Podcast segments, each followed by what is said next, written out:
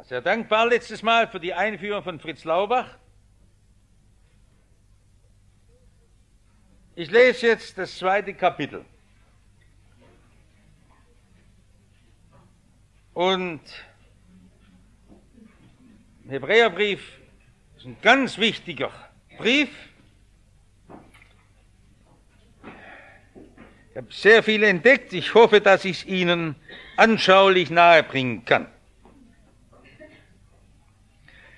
Sie wissen, dass die Kapiteleinteilung viele Jahrhunderte später kam, ebenso die Verseinteilung nach der Abfassung der Texte.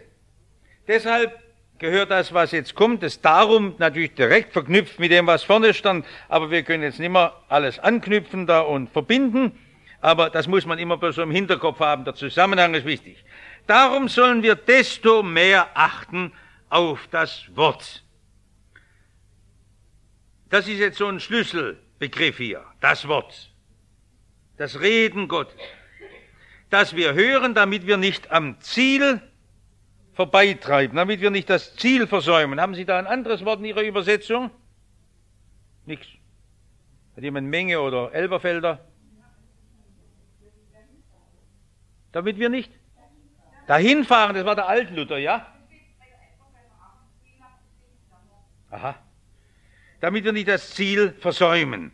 Denn wenn das Wort fest war, das durch die Engel gesagt ist und jede Übertretung und jeder Ungehorsam den rechten Lohn empfing, wie wollen wir entrinnen, wenn wir ein so großes Heil nicht achten, das seinen Anfang nahm mit der Predigt des Herrn und bei uns bekräftigt wurde durch die, die es gehört haben. Ist ganz kompliziert, gell? Sollen wir schon gleich unterbrechen, damit man es gleich besser versteht. Sie haben im Vers 2 schon gleich einen Hinweis auf die Rede des Stephanus und auf die Paulus Ausführungen in Galater 3. Ein Gedanke, der uns gar nicht bekannt ist, dass auch Paulus sagte, das Gesetz sei durch die Engel am Sinai gegeben worden.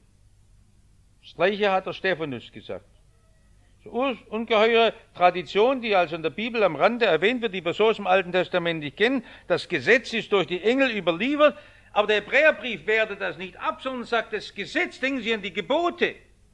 Du sollst nicht töten, du sollst nicht Ehe brechen, hat doch für uns eine ganz wichtige Bedeutung. Wehe, wer diese Gebote nicht hält, auch im neuen Bund, können das Gesetz nicht auflösen, obwohl es durch die Engel gegeben ist.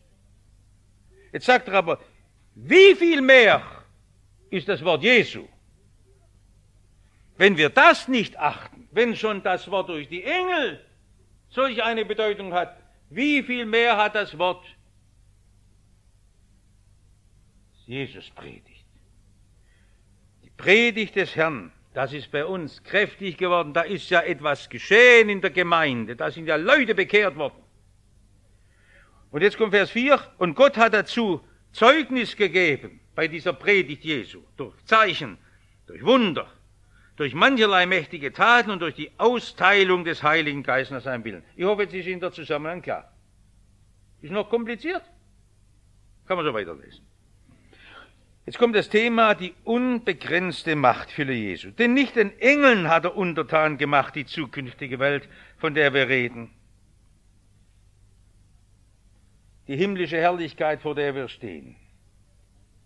Es bezeugt aber einer an einer Stelle und spricht, was ist der Mensch, dass du seiner gedenkst, und des Menschen Sohn, dass du auf ihn achtest. Schöne Worte aus Psalm 8. Du hast ihn eine kleine Zeit niedriger sein lassen als die Engel, mit Preis und Ehre hast du ihn gekrönt, alles hast du unter seine Füße getan. Jetzt nimmt der Hebräerbrief dieses Wort, herrliche Aussage über den Menschen, sagt, wie ist das erst erfüllt bei Jesus, dieses Wort? Wenn er ihm alles unter die Füße getan hat, so hat er nichts ausgenommen, was ihm nicht untertan wäre. Jetzt aber sehen wir noch nicht, dass ihm alles untertan ist. Den aber, der eine kleine Zeit niedriger gewesen ist als die Engel. Wer ist es? Jesus, der vom Himmel kam und Mensch wurde den sehen wir durch das Leiden des Todes, gekrönt mit Preis und Ehre, denn durch Gottes Gnade sollte er für alle den Tod schmecken. Denn es ziemte sich für den, um dessen Willen alle Dinge sind und durch den alle Dinge sind, dass er, der ewige Gott, den, der viele Söhne zur Herrlichkeit geführt hat, den Anfänger ihres Heils durch Leiden vollendete. Das Allerherrlichste an Jesus. Denn weil sie alle von einem kommen, beide, der heiligt und die geheiligt werden, darum schämt er sich auch nicht, sie Brüder zu nennen. Das ist uns ein besonders kostbares Wort, die Bruderschaft in Jesus. Weil Jesus unser Bruder wird, kommen wir einander so nah und spricht, ich will deinen Namen verkündigen meinen Brüdern und mitten in der Gemeinde dir Lob singen. So Leidenspsalm 22 und wieder lauter Zitate des alten Bundes. Wiederum, ich will mein Vertrauen auf ihn setzen und wiederum, siehe, hier bin ich und die Kinder, die, du mir, die mir Gott gegeben hat.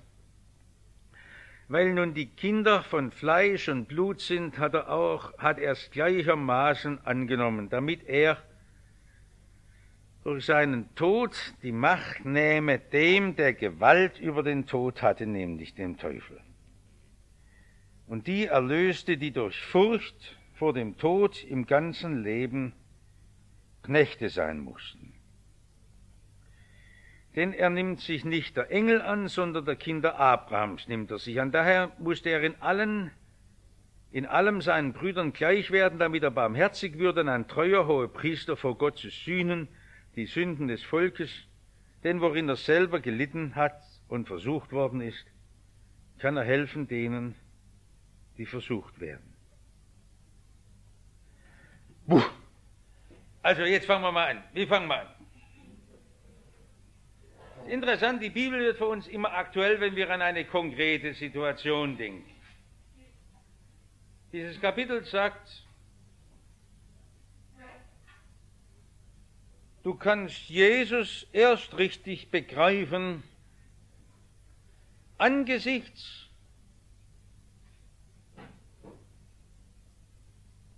der schrecklichen Todesnot.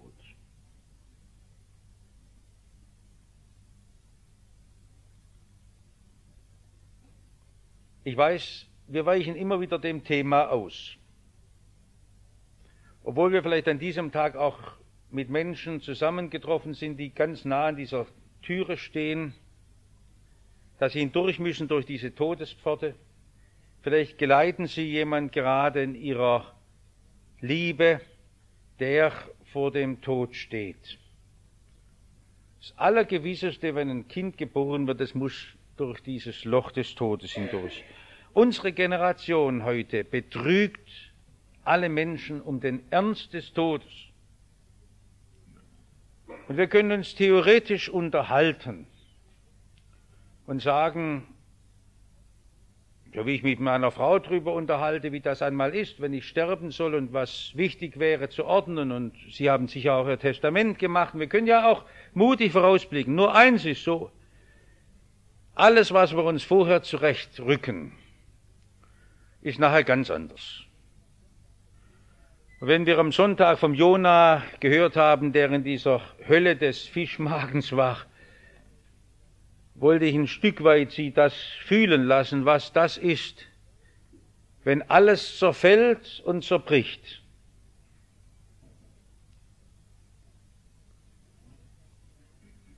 Am Sonntag gesagt, wie es ein Kranker uns jetzt gesagt hat, ich schwebe über einem grausigen Abgrund.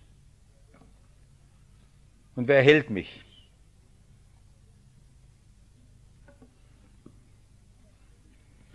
Das ist die Situation. Warum ist das Sterben so furchtbar schwer? Der Hebräerbrief sagt, weil im Tod der Teufel nochmal ganz besonders uns von allen Seiten angreift. Wir wissen, dass die Realität des Teufels eine furchtbare ist. Warum? Er bringt durcheinander. Der Teufel will uns die Verbindung mit Gott rauben, sagt die Bibel. Es wird auch hierhin nochmal im Vers 18 von der Versuchungsgeschichte gesprochen, dass Christus versucht wurde, wie wir Das ist so furchtbar, wenn die Versuchungsstunde kommt und wir Menschen so schwach sind. Aber das Schlimme ist ja, dass kein einziger von uns sagen kann, ich bin mir relativ sicher, dass ich in der kommenden Versuchung, etwa in meiner Sterbestunde, im Glauben festbleibe. Wenn ich auf mich schaue, wäre es vermessen zu sagen. Ich kann nur auf die geschenkte Gnade Jesu trauen, dass er das Wunder fertig bringt, mir den Glauben zu behalten bis zum Schluss. Du musst ziehen, mein Bemühen ist so mangelhaft, haben wir gerade gesungen. Herr, du musst in dieser, in dieser Wegstrecke meines Lebens mir helfen. Heute Morgen mit einer Kranken gesprochen, die darüber klagte, dass ihr der Arzt noch nicht die härtesten Schmerzmittel geben will. Das sind Nöte. Schmerzen sind überhaupt schlimmste. Eine tieffromme Frau.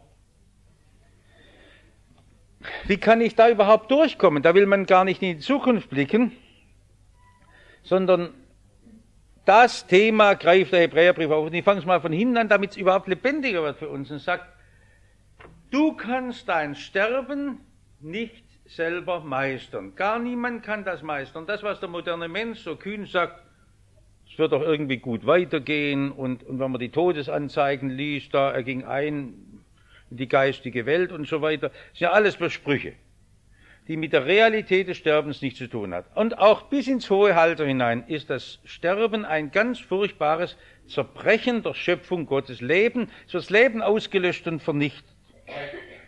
Da steht im Vers 15, dass unser ganzes irdisches Leben letztlich nur Knechtschaft aus Angst vorm Sterben ist. Warum haben wir so eine Lebensgier? Weil wir in dieser kurzen Zeit unseres Lebens was haben wollen. Und man rennt das ganze Leben bloß, weil man sagt, ich habe das Leben nicht gefunden, ich suche es doch irgendwo zu finden. Es könnte mir was rausgehen. Ich bin der Torschlusspanik und ich verwische das Leben nicht. Und darum bin ich aus Todesfurcht ein Knecht des Todes. Ich lasse mich von ihm zwängen und schieben. Sie können das heute vielleicht am allermeisten sehen an, an ganz vielen Lebensentwürfen. Menschen, die es verdrängen und wegschieben, aber auch für uns als Christen ist es ganz simpel einmal zu sehen, wir alle werden zusammenbrechen, wenn wir uns vergegenwärtigen, jetzt stehst du vor der Tür. Aber der Hebräerbrief hat eine wunderbare Botschaft. Es gibt nur einen, der im Tod dich halten kann und der dir im Augenblick des Sterbens nicht bloß das Leben gibt, sondern die Herrlichkeit Gottes, den Lichtglanz Gottes, der dich in dem Augenblick etwas der dich in diesem Augenblick, wenn dieses Leben hier schließt, hineinnimmt in eine ganz unbeschreibliche Fülle der göttlichen Vollkommenheit und Nähe. Das ist Jesus Christus. Der hat dem Tod die Macht genommen. Das ist ein ganz tolles Wort, das ja im ersten Timotheusbrief vorkommt, das im zweiten Timotheusbrief. Jesus Christus hat dem Tod die Macht genommen. Jesus Christus hat dem Tod das Recht des unbeschränkten Wütens genommen. Wir waren ja noch ein paar Tage unterwegs, haben in, da, äh, im September noch Projekte von Hilfe Brüdern Ungarn gesehen, der Tschechei, und wir durch Mauthausen gekommen sind. Äh, ich habe gesagt, ach danke, ich habe schon gesehen. Und meine Frau sagt, ach, ich würde es doch nochmal gern angucken. Man muss es wieder sehen, wie diese Welt ist wie da die Leute auf grausamste Weise hingerichtet wurden. Was ist das in, dieser, in diesem Jahrhundert für ein gnadenloses Morden? Wir gewöhnen uns ja schon an, wenn wir die Kinder sterben sehen, den Fernsehbildern und was alles war im Krieg, wenn die alten Wochenschau-Berichte wieder kommen. Der Tod hat eine unumschränkte Macht, wenn man das sieht. Unsere indischen Freunde, ein Prozent der Bevölkerung hat AIDS. Vier Prozent hat Tuberkulose und ist mit der resistenten Tuberkulose im Grunde Seuchen, die gar nicht mehr besiegbar sind. Das große Sterben dieser Welt. Und da wird behauptet, Jesus hat Macht wider den Tod. Jetzt, wir denken immer bloß in der Verlängerung des irdischen Lebens. Dabei ist das, was unsere Medizin produziert, eine sehr zweifelhafte Sache. Mit diesen äh, alten Menschen, die da so in den Betten liegen, mit ihren Schlaganfällen und alles. Sondern Jesus kann in der Stunde deines Sterbens, so wie es Jesus beim Schächer am Kreuz gesagt hat, heute wirst du mit mir im Paradies sein. Wir können im Augenblick des Sterbens sagen mit Philipp Spitta, dass ich fröhlich ziehe hinüber, wie man nach der Heimat reist. Die ganzen herrlichen Lieder. Wir sollten es uns wieder angewöhnen, ganz realistisch so zu leben im Blick auf die neue Welt, dass wir sagen, wenn wir einen Menschen verabschieden, dass wir sagen, doch, er hat ja gut, die Zurückbleibenden haben schwer. Er darf schauen, was er geglaubt hat. Jesus sagt, ich gehe hin, euch die Städte zu bereiten. Komm bald, Herr Jesus. Mach beim Leiden, das Leiden ist schwer, Schmerzen sind schwer. Unsere Trauerfeiern sollen bei gläubigen Christen Siegesfeiern sein, Dankfeiern. Gloria sei dir gesungen, mit Menschen und mit Engelzungen, mit Harfen und mit Zimbeln schön. Wenn dann zuletzt ich angelangt bin, bei Jerusalem der hochgebaut ist, herrlich, schönen Paradies. Wenn ich ihn schauen darf, Jesus von Angesicht zu Angesicht. Das ist kein, kein Spruch, das ist eine Realität. Davon bin ich absolut überzeugt. Diese sichtbare Welt, die vergeht. Wir wissen gar nicht mehr, wie lange das alles geht. Wir haben wieder den Eindruck, wie nah sich alles im Ende zuneigt, ob das die ganzen Endgeschichten sind um das Volk Israel oder die, das Überhandnehmen der Gesetzlosigkeit und, und, und, und die ganze Not. Und wir blicken auf Jesus und das sind die ganz wichtigen Worte. Jesus hat durch seinen Tod dem Tod die Macht genommen, der Gewalt hat über die Menschen. Und der Tod hat eine ganz enge Verbindung mit dem Teufel. In der Bibel wird der Tod der letzte Feind genannt, der besiegt wird. In der Auferstehung. Deshalb hat der Tod nie etwas, an das wir uns gewöhnen könnten. Ich bin viel hinter Särgen in meinem Leben hergelaufen. Aber immer, weg Tod. Wir wollen dich nicht. Du bist nicht, der Tod ist nicht Erlösung. Quatschspruch. Das ist keine Erlösung. Tod hat immer etwas Bitteres und auch etwas Unheimliches. Sondern, ja meinen Großvater nie erlebt, der 16 Jahre vor meiner Geburt gestorben ist. Aber ich fand das schön, wie seine Frau am Sterbebett, also mit 51 Jahren starb, rief, hier hat der Tod keine Macht mehr. Weg! Und den Namen Jesu angerufen hat. Und das ist was Gutes, wenn wir auch den Sterbenden diesen Dienst tun im Augenblick des Sterbens Gottes Worte sagen. Mir eine große Frage, ob man auch manchmal den Mut hat, nicht alles mit der Reanimation noch zu versuchen. Es ist immer schwierig für die anderen in diesem Augenblick den Kopf zu haben, denn es ist oft schade, dass vor lauter Beatmungen und so weiter am Ende man nur noch völlige Invaliden für ein paar Jahre Pflegeheim rehabilitiert, statt dass man die Zeit nutzt und einen Menschen in die Hände Gottes befiehlt. Wenn der Herr das schickt, die Stunde des Abschieds.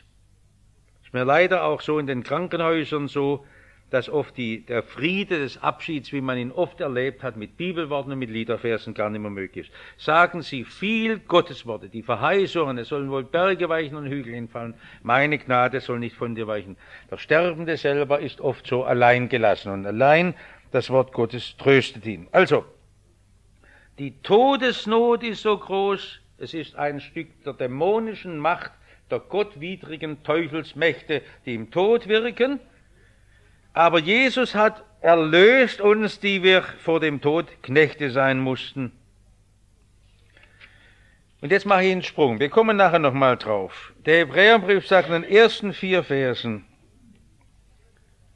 damit wir dieses Ziel erreichen. Was ist das Ziel deines Lebens? Ziel deines Lebens ist nicht deine Heirat oder ist nicht dein Beruf. Sehr interessant, wie das alles im Flug vorübergeht. In mein Ruhestand, was ist das Ziel deines Lebens? Dass ich einmal vor Gott stehe. Dass ich bei Gott bin. Das Ziel meines Lebens. Dass ich angenommen bin. Dass ich im Gericht freigesprochen werde. Das ist mein Ziel. Es gibt kein anderes Ziel.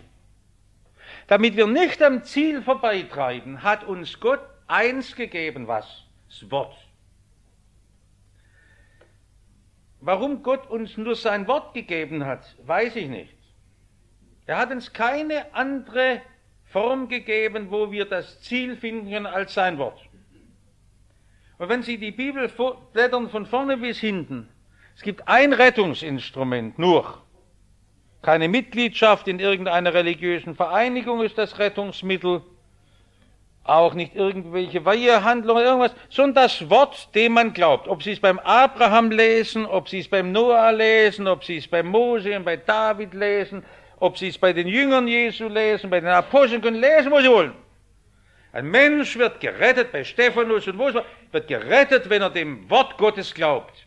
Jetzt ist bei uns eine ganz infame Diskussion im Laufen, seit, was weiß ich, 200 Jahren seit der Aufklärung, dass der Mensch fragt, ist denn dieses Wort, das wir in der Bibel haben, wirklich Wort Gottes? Da gibt es bloß, bloß eine Lösung.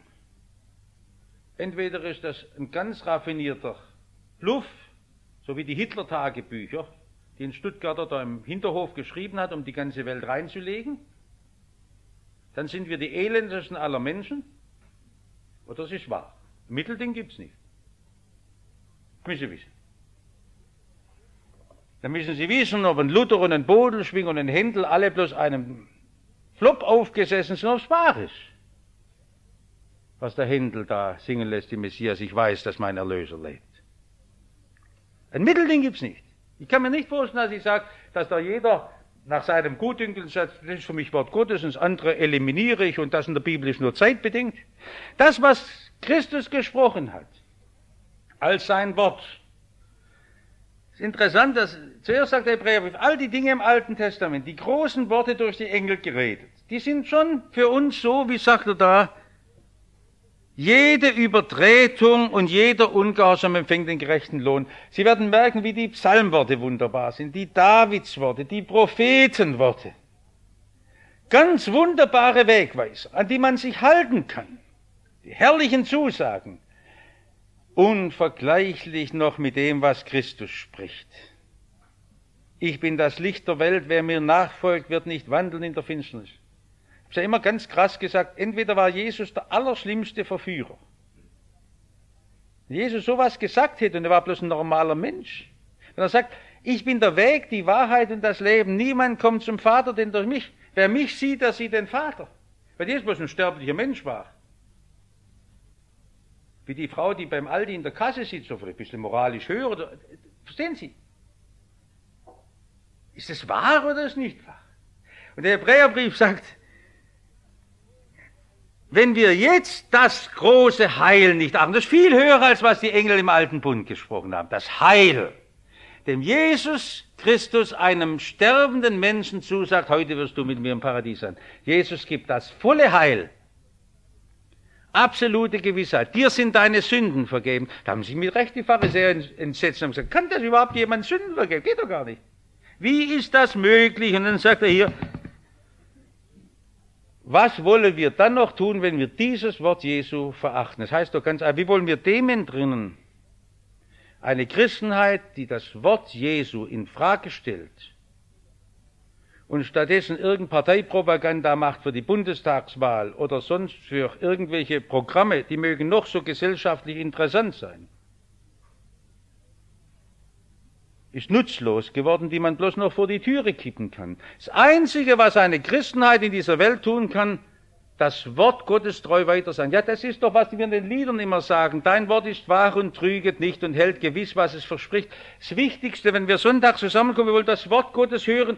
Das Wort korrigiert uns, gibt uns den Weg zur Seligkeit, damit wir das Ziel erreichen und noch viel schöner. Da kommt ja noch was dazu, dieses Wort Gottes formt, das hat früher gerade unser Bruder David so herrlich gesagt, David Samuel, transformiert unser Leben, es verwandelt uns lesen Sie Bibel mit gläubigem Herzen.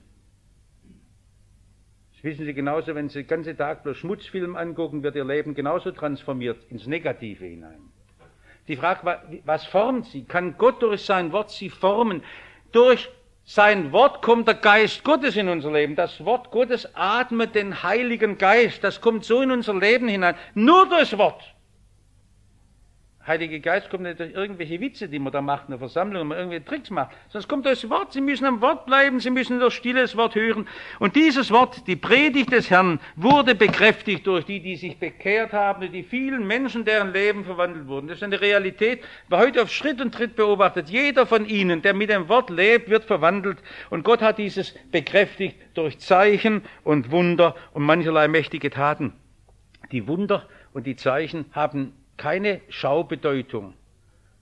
Und es ist ganz schlimm, wenn wir die loslösen. Sie kommen immer bestätigend zum Wort dazu. So erleben Sie täglich viele Bestätigungen des Wortes. Dass Sie sagen, das erlebe ich auf Schritt und Tritt, dass der Herr mich führt, auch im finstern Tal. Das ist ein Wunder, die das Wort begleiten. So war es auch bei Jesus immer. Das Wort gestaltet unser Leben und macht es neu. Und äh, ist wichtig, gerade im Blick auf die Todesnot. In die Todesangst kann mir nur das Wort Gottes den Frieden geben. Ich halte das für den wichtigsten Dienst. Ich weiß, wie leicht man da auch was falsch machen kann, dass man Menschen vielleicht durch eine Überfülle anpredigt und so. Aber ich würde Ihnen immer Mut machen, so wie Sie eine Spruchpostkarte aussuchen oder einem Menschen einen Brief sagen, ich schreibe dir dieses Wort Gottes in deine Situation hinein und möchte ich grüßen mit diesem Wort Gottes. Und wie viele Leute sagen, das hat mich aufgerichtet. Weil dahinter das steht, dass Gott zu seinem Wort steht. Und jetzt sagt der Hebräerbrief in den dazwischenliegenden Versen, ich hoffe, dass ich es Ihnen jetzt ein bisschen illustriert habe und Sie dann in Ruhe nochmal lesen können. Die vielen Zitate machen es ein bisschen schwierig, kurz zum Verstehen. Es ist aber im Hebräerbrief ganz wichtig zu sagen, Altes und Neues Testament klaffen nicht auseinander. Sie haben den letzten Dienstag schon gehört, das Alte Testament weist immer auf Jesus hin. Und das Wunderbare an Jesus ist, was zeigt er? Ist nicht irgendeine Himmelsgestalt, sondern der gehorsame Knecht. So hat schon der Jesaja Jesus gezeigt. Für wahr, er trug unsere Krankheit und lud auf sich unsere Schmerzen. Er war der allerverachtetste und unwerteste. Er ist im Auftrag Gottes hinuntergegangen zu einer schuldbeladenen Menschheit und hat sich unter diese ganze Not des Ungehorsams und des Frevels gestellt. Jesus hat nie über andere den Stab gebrochen, sondern hat die Last der Sünde getragen. Und das wird hier nochmal beschrieben. Jesus, der viel höher war als die Engel, hat seine Größe und seine Göttlichkeit erwiesen, dass er der Allerunterste wurde. Niemand stand mehr unter ihm. Er war bei den Aussätzigen, bei der Hure war er, und keiner hat er verstoßen, hat die Last auf sich geladen. Und er hat seine Krone, seine Ehre hat er genommen durch die Kreuzigung die ein Erweis, ein Erweis seines Gehorsams war. Ganz ähnlich schreibt Paulus im Philipperbrief. Er erniedrigte sich selbst und ward gehorsam bis zum Tod am Kreuz. Denn das ist die Not. Kein Mensch kann sich aus dem Tod lösen, weil wir alle vor Gott den Tod verdient haben. Der Tod heißt weg, Staub und Asche, Leben verwirkt umsonst. Es gibt keine Heiligen. Jesus hinuntergegangen hat für uns den Tod gebüßt. Und deshalb ist in meiner Todesnot, wie es so schön heißt im Liederhauf vollbluten Mund, lass mich sehen dein Bild in deiner Kreuzesnot. Das ist Siegeszeichen im Tod. Warum tun wir auf die Gräberskreuz? Ah, da ist mein Tod besiegt. Das ist da drin. Er wurde gekrönt, Vers 9, mit Preis und Ehre. Er hat den Tod für alle geschmeckt da hat er mein Sterben für mich durchlitten. Und so ist Jesus gestorben, Vater, in deine Hände. Er geht ein in den Frieden. Das ist natürlich eine ganz blöde Verballhornung der Leidensgeschichte, wenn da immer, es gibt ja fast nichts anderes mehr als am Karfreitag über den Blödsinn zu predigen, Jesus hätte am Kreuz gezweifelt. Mein Gott, mein Gott, warum hast du mich verlassen? Nein, er ist in die Tiefe der Verdammnis gestiegen aber die Hand Gottes gefasst. Jesus hat nicht gezweifelt im Sterben. Vater, in deine Hände befehle ich meinen Geist. In der äußersten Gottesferne, meiner Schuld, meiner Empörung, meiner Gottlosigkeit, die hat Jesus erlitten und dann die Hand des Vaters gegriffen. Darum hat ihn Gott zur Herrlichkeit geführt. Und damit hat Jesus einen Zug angeführt, wo er mich mitführt. Was freue ich mich, wenn wir uns alle in der Herrlichkeit wiedersehen. Hoffentlich fehlt keiner von uns. Und hoffentlich können wir noch viele dazu bringen. In den Zug zur Herrlichkeit. Und Jesus hat diesen Zug angeführt, weil er sich nicht schämt, unser Bruder zu heißen. Noch einmal, ich habe hier viel aufgeschrieben, ich habe es jetzt einfach mal äh, alles auf die Seite liegen lassen, weil ich gemerkt habe, ich glaube, wir sollen bloß ein paar Schneisen einmal schlagen. Man könnte viel zu den Details sagen, wie ich das gerade hier am Anfang beim Verlesen getan habe. Indem, ich habe das Thema heute überschrieben, die unbegrenzte Machtfülle Jesu. Jesus ist gesetzt über das All. Steht ja alles auch da. Er hat jetzt Macht über alles. Du hast ihn mit Preis und Ehre gekrönt. Jesus regiert im Universum. Es ist auch ganz wichtig, wenn wir sagen, Jesus ist bei uns, dieser mächtige Herr, dem alles so leicht zu Füßen fällt und dem die Engel dienen. Aber er hat als größtes Hoheitszeichen, so beschreibt es auch die Offenbarung, wenn wir ihn sehen in der Ewigkeit, die Wundmale seines Leidens. Es gibt keine Religion der Welt, sie können auch mit unseren Brüdern aus Asien immer sprechen, was Hinduismus und Buddhismus und Konfuzianismus an tiefen Gedanken haben, aber doch nie das Problem der Lösung von der Schuld. Es gibt, gibt was im Evangelium das.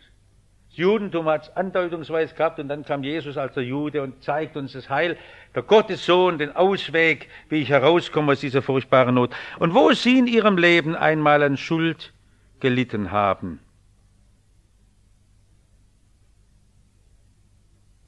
Schrecklich, wie es über unsere Fernsehschirme flittert, flattert schrecklich. Wie die Welt gnadenlos mit Schuld umgeht. Dabei gibt es keinen einzigen in der Welt, der nicht an seine Brust schlagen muss. Was gegenwärtig dort in Washington passiert. Die Welt ist so gnadenlos, andere anzuklagen. Ich bin nicht ein Verteidiger von irgendwelchen Menschen, sondern wie sie mit Schuld umgeht. Wir reden von Schuld, aber nie um Menschen schlecht zu machen so unverschämt, dass immer gesagt wird, da wird der Mensch schlecht gemacht, man von Schuld redet. Wenn ein Mensch befreit wird, haben Sie es in Ihrem Leben oft erlebt, dass man mehr atmen kann, wenn plötzlich Schuld auf Sie fällt und merkt nicht, es gibt keinen Ausweg mehr. Und das Herrliche der Vergebung, alles ist mir erlassen, vergeben. Wer kann denn sowas überhaupt je tun? Das kann nur Jesus, der Gottessohn, der mich frei gemacht hat.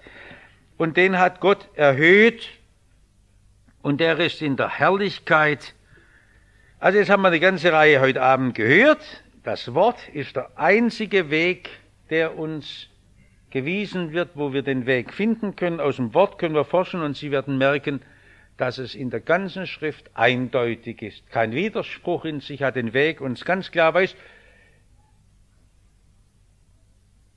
Am Sonntag sage ich, kann das Problem nicht lösen, wie das war mit dem Jona und dem Fisch. Aber was Ihnen zum Heil wichtig ist, das sagt Ihnen die Schrift eindeutig. Alles, was wichtig ist, kriegen Sie eindeutig. Und das kriegen Sie nur durch die unbegrenzte Machtfülle Jesu, der durch Leiden zur Herrlichkeit geführt wurde, der Anfänger ihres Heils wurde, Vers 10. Der Anfänger, der Prototyp des Heils. Es ist wunderbar, dass dieses Heil schon mitten in dieser Welt beginnt. Wenn Christus einem Menschen das schenkt Vergebung der Sünden, bricht der Himmel an. Und trotzdem ist das Heil noch nicht da in der richtigen, vollendeten Weise. Wir leben noch in dieser Welt, wir müssen noch so die letzten Kilometer noch abstrampeln bis zum, zur Todesschranke. Und dann dürfen wir in dieses Heil eintreten. Ganz herrlich. Und wir sollten viel klarer von dem reden. Hebräerbrief ist schwierig zu lesen wegen der vielen Zitate. Also herrliche Botschaft, die so wunderbar die Mitte des Heils uns zeigen. So, jetzt möchte ich aufhören und hoffe, dass es Ihnen deutlich und klar wurde. Ich habe mal Osterpredigt gehalten. Ich habe sie mitgenommen im Jahr 86 über diese Verse. Aber nehmen Sie es auch für Ihre eigenen schweren Stunden sich mit als die große Freude, dass gar nichts mehr mir diesen Frieden rauben kann. Und dann ist der Tod gar nicht mehr der Fixpunkt, an den wir denken müssen. Vorher, bevor wir im Glauben waren, war das der Fixpunkt. Aber seitdem wir bei Jesus sind, ist wurscht, wann der Tod kommt. Heute oder morgen oder in zehn Jahren, lassen kommen. Er hat mir nichts mehr zu sagen. In dem Augenblick, wo ich hier sterbe, wenn ich Jesus gehöre, darf ich schauen, ihn in der Herrlichkeit und darf eintreten dort in das große verheißene Erbe.